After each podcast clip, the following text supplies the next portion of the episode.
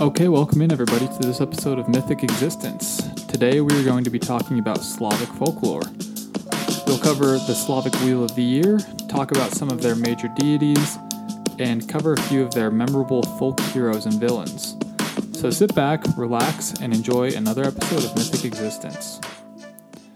So, Slavic folklore is actually kind of what really got me into the field of folklore studies in the first place when I was a sophomore at the University of Kansas, I enrolled in a Slavic folklore class, and I can remember getting, uh, you know, my syllabus back and seeing that we had a week about werewolves and a week about vampires and readings about magic and all sorts of stuff like that. And I really couldn't believe it. Um, all of that stuff was, you know, things I had interest in before I really started college and really started my formal education, but I thought it was just kind of things that people didn't really talk about, or if they did, it was something that kind of was approached in a sort of offhand manner or kind of under the table if you kind of if you get my meaning.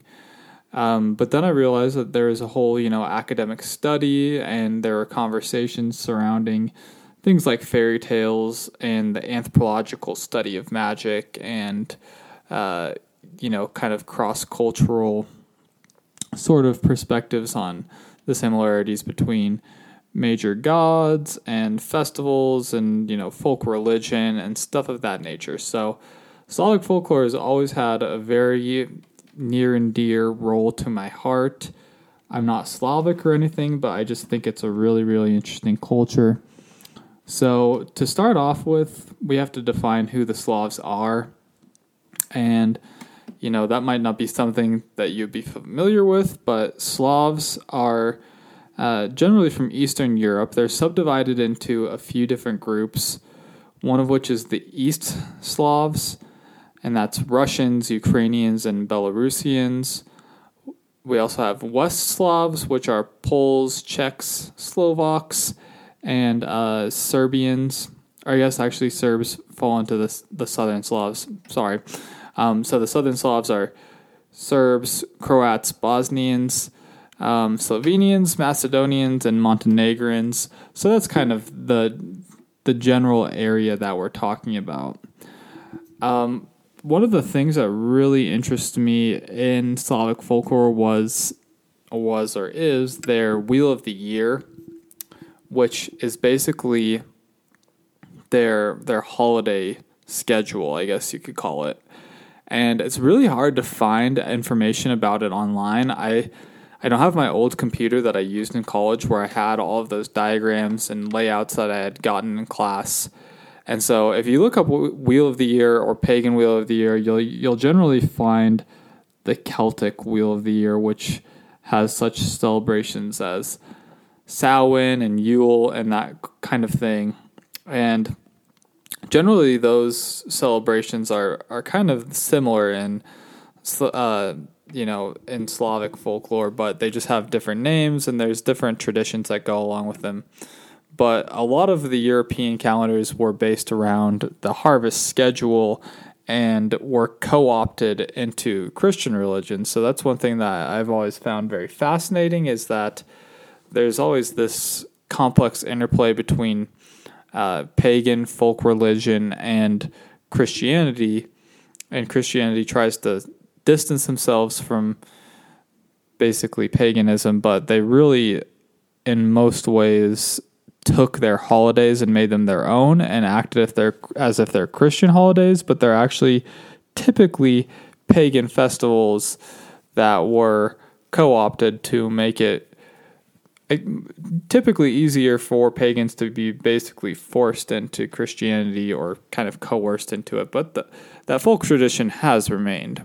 So I didn't get the whole wheel of the year, but as I was doing my research, I kind of refound those holidays that I remember studying in my class. So the first one is Kolyada, is what it's called, and this is basically the Yule celebration. I found a lot of different information regarding it, but it it's suppo- it starts on December 21st, which is the winter solstice. So, the winter solstice was always a very important day in pagan folk tradition and folk religion because that's the longest day of the year. And that is basically why the, the Christmas uh, festival has been placed on that you know range is it's ultimately um, you know a solar festival and so it, uh, apparently Kolyada runs from December 21st to early February. Other information I found said that January 6th or 7th is the kind of culmination of it.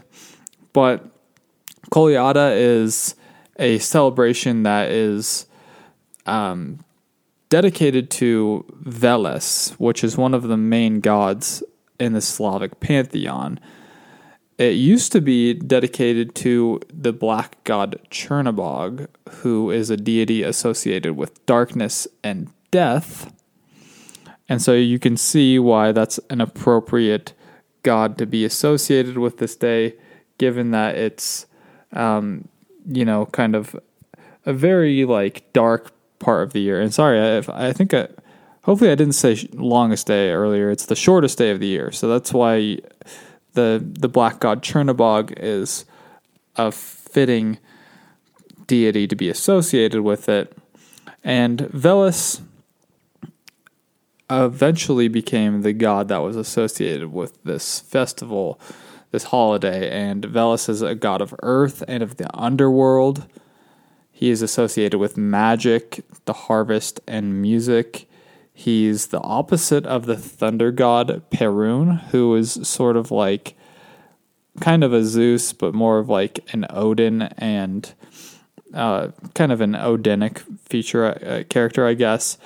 And Veles is sometimes depicted as a dragon. Dragons are very prevalent in Slavic folklore, and this this carnival kind of represents the battle of opposite forces and you know the night versus day, dark versus light, winter versus summer, that kind of thing.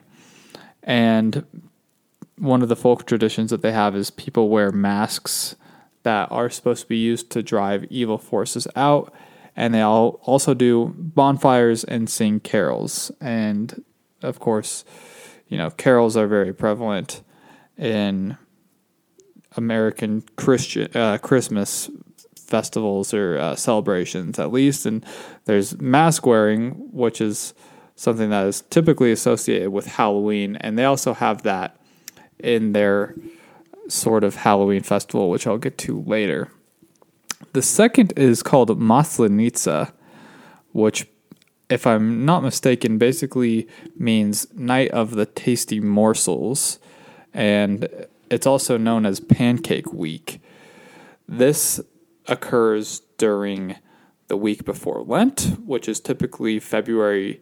Well, I have written down February 28th to March 6th. Again, it's hard to find the exact dates for these things, but um, getting back to the tasty morsels and why it's called Pancake Week, a lot of the food that is eaten is called blini, which are traditional Russian pancakes. And this festival is also actually associated with Veles because this god is the patron of cattle and farming. And it's also associated with bears, the festival, and with this thing called Leshy, which is a wood goblin and so in Slavic folklore, the bear is often thought of being a sacred animal with healing powers. You see reverence for bears across many religions and uh, I guess not religions, but more cultures, pagan cultures in Europe. One point that I wanted to make also with Veles is that he's kind of like a Loki figure. If I'm remembering this correctly, you can see that through the association with magic. He's kind of a trickster god. And the Maslenitsa, this kind of represents uh, a birth and death. This is kind of the rebirth of spring, and the Russian pancakes are meant to kind of symbolize that because they're given to women in labor and also at funerals. So you see kind of the connection between these these opposites that are kind of existing with each other. And if one exists, the other can't. That's kind of the Veles Perun sort of dichotomy. A next holiday is Radonitsa, which Nitsa, if you haven't been able to tell, that means night. Um, and basically, Radon means joyful, so it's joyful night. This happens during the time of Easter as well. And it's meant to kind of, I guess, now the joyful night has become associated with Christ's resurrection. There is a tradition of painting eggs during Radonitsa, and this is the beginning of marriage season. So it's interesting how there's often a connection between the eggs and the resurrection with fertility. And also during this time, there is a tradition of visiting family members in their graves during springtime. And that's just kind of a reverence for ancestors and your family is something that occurs during Radonitsa. Next is Kupala Night, which is June 21st. This is kind of a midsummer's festival. It's also known as Ivan Kupala Night, and it is meant to uh, be associated with John the Baptist. That is why it's called Ivan. John is, uh, as far as I was able to tell, Ivan for the Slavic folklore. And this holiday is often associated with kind of water rituals, and that's where the old term kupala is based off of a Slavic word that means to get wet. There's pranks that are carried out, including pouring water. There's often water rituals for cleansing, but you're not supposed to swim because it's said that evil water spirits will get you if you do. One thing that women do on Kupala night or Ivan Kupala is they weave wreaths made out of wildflowers and send them down a river with a wish. So there's some interesting water divination rites that happen on this day. And they also have a custom of jumping over bonfires to test strength, both individually and as a couple. So that's Kupala night, which is on June 21st. And then the the Halloween type tradition or festival is called Dziady. And I think I'm pronouncing that correctly. It's spelled D Z I A D Y. And it's believed that souls would come to the world at this time. And they made masks for spirits of the deceased that are called Karabashka. So, as far as I could tell, they don't really wear these masks. They're more to kind of almost be a magical, um, you know, sympathetic magic object that is supposed to invoke their ancestors. And I think that the masks are supposed to help lead the dead to the underworld. So that's the wheel of the year. I'm sure that I'm missing one or two in there. I definitely remember uh, Maslenitsa and Kupala Night and Radonitsa, uh, as well as Kolyada. Those are definitely some of the big ones. I couldn't remember what the Halloween was, and I think that there's a couple others sprinkled in there, but I couldn't find them or recall. So, some really interesting things going on there.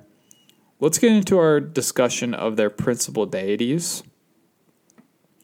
As I mentioned earlier, one of the main gods is Perun who is a god of the sky that is associated with thunder and lightning.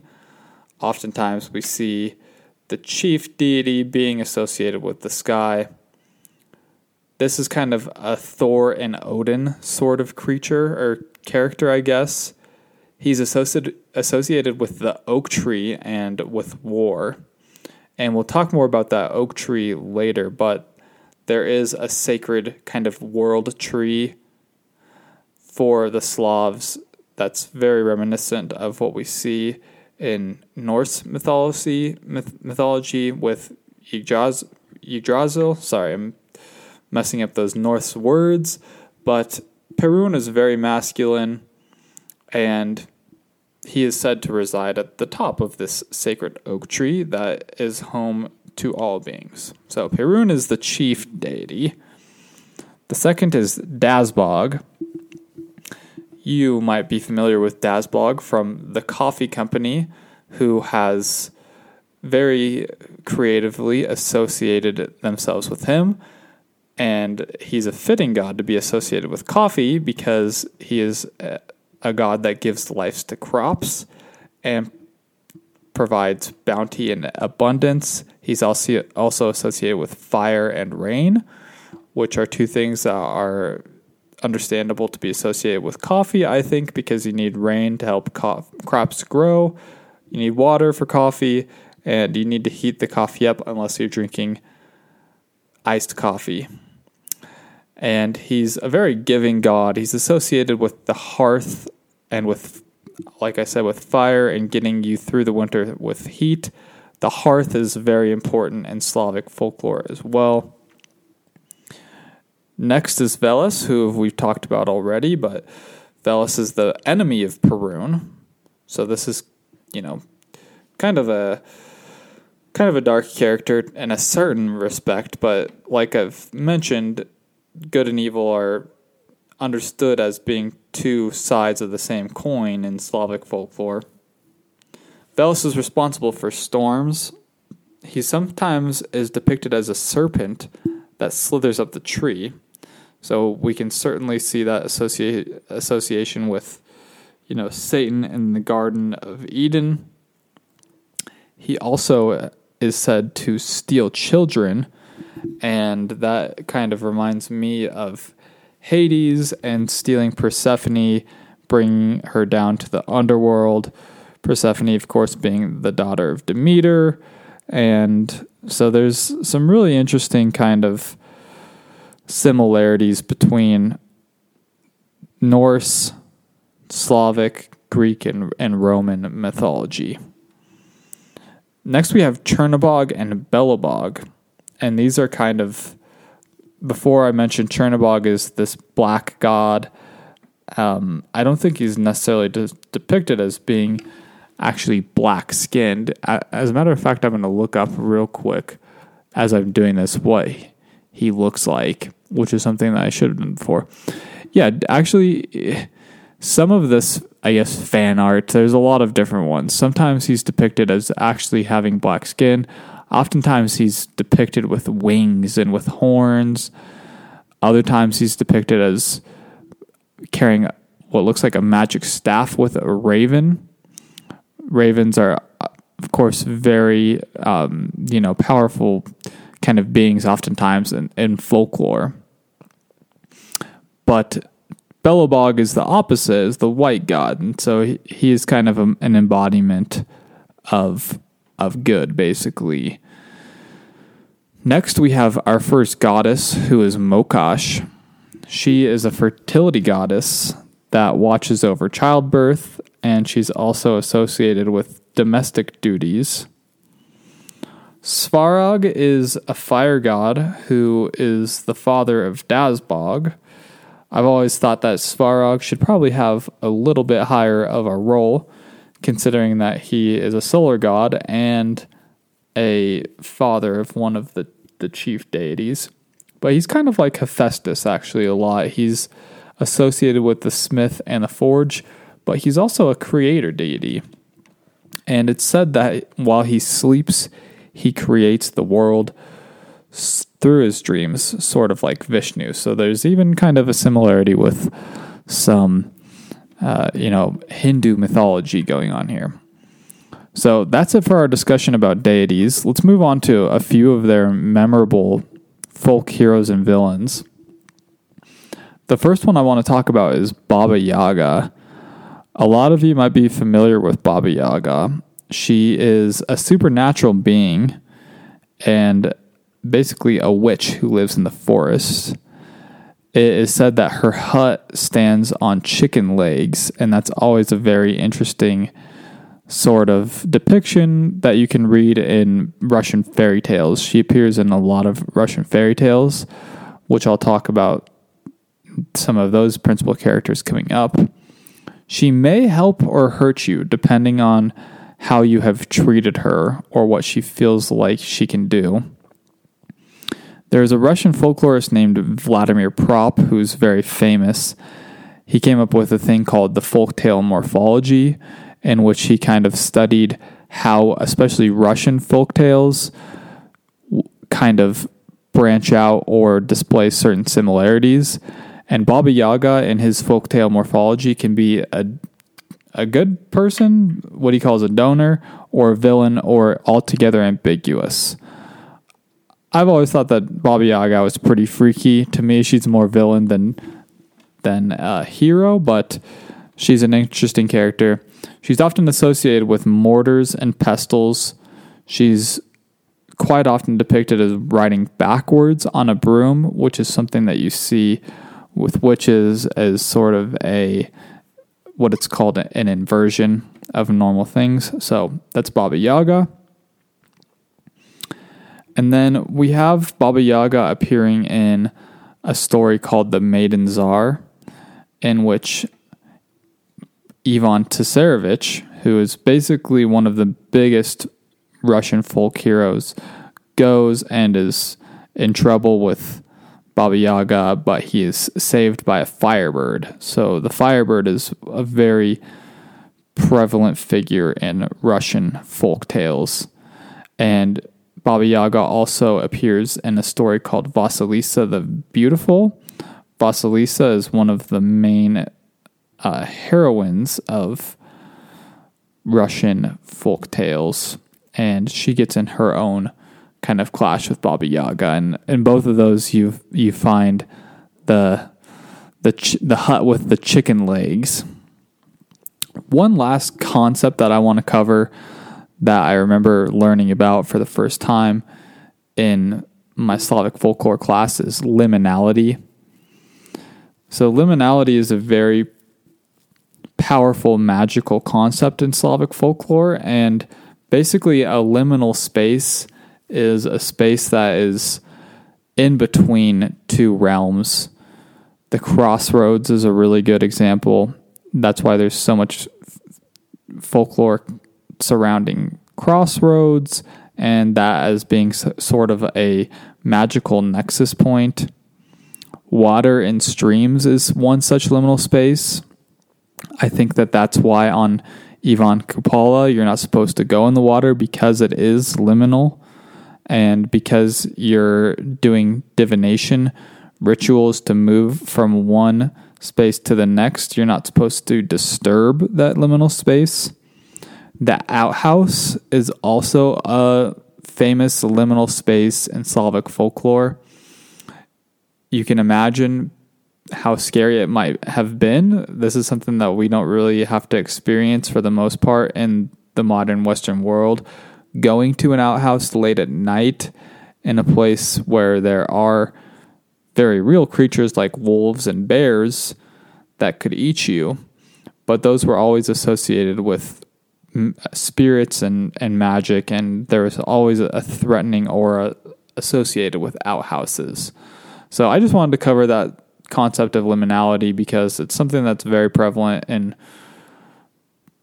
a lot of academic studies, especially supernatural folklore studies. So that's it for today's episode. Slavic folklore displays a mix that European culture accumulates over time.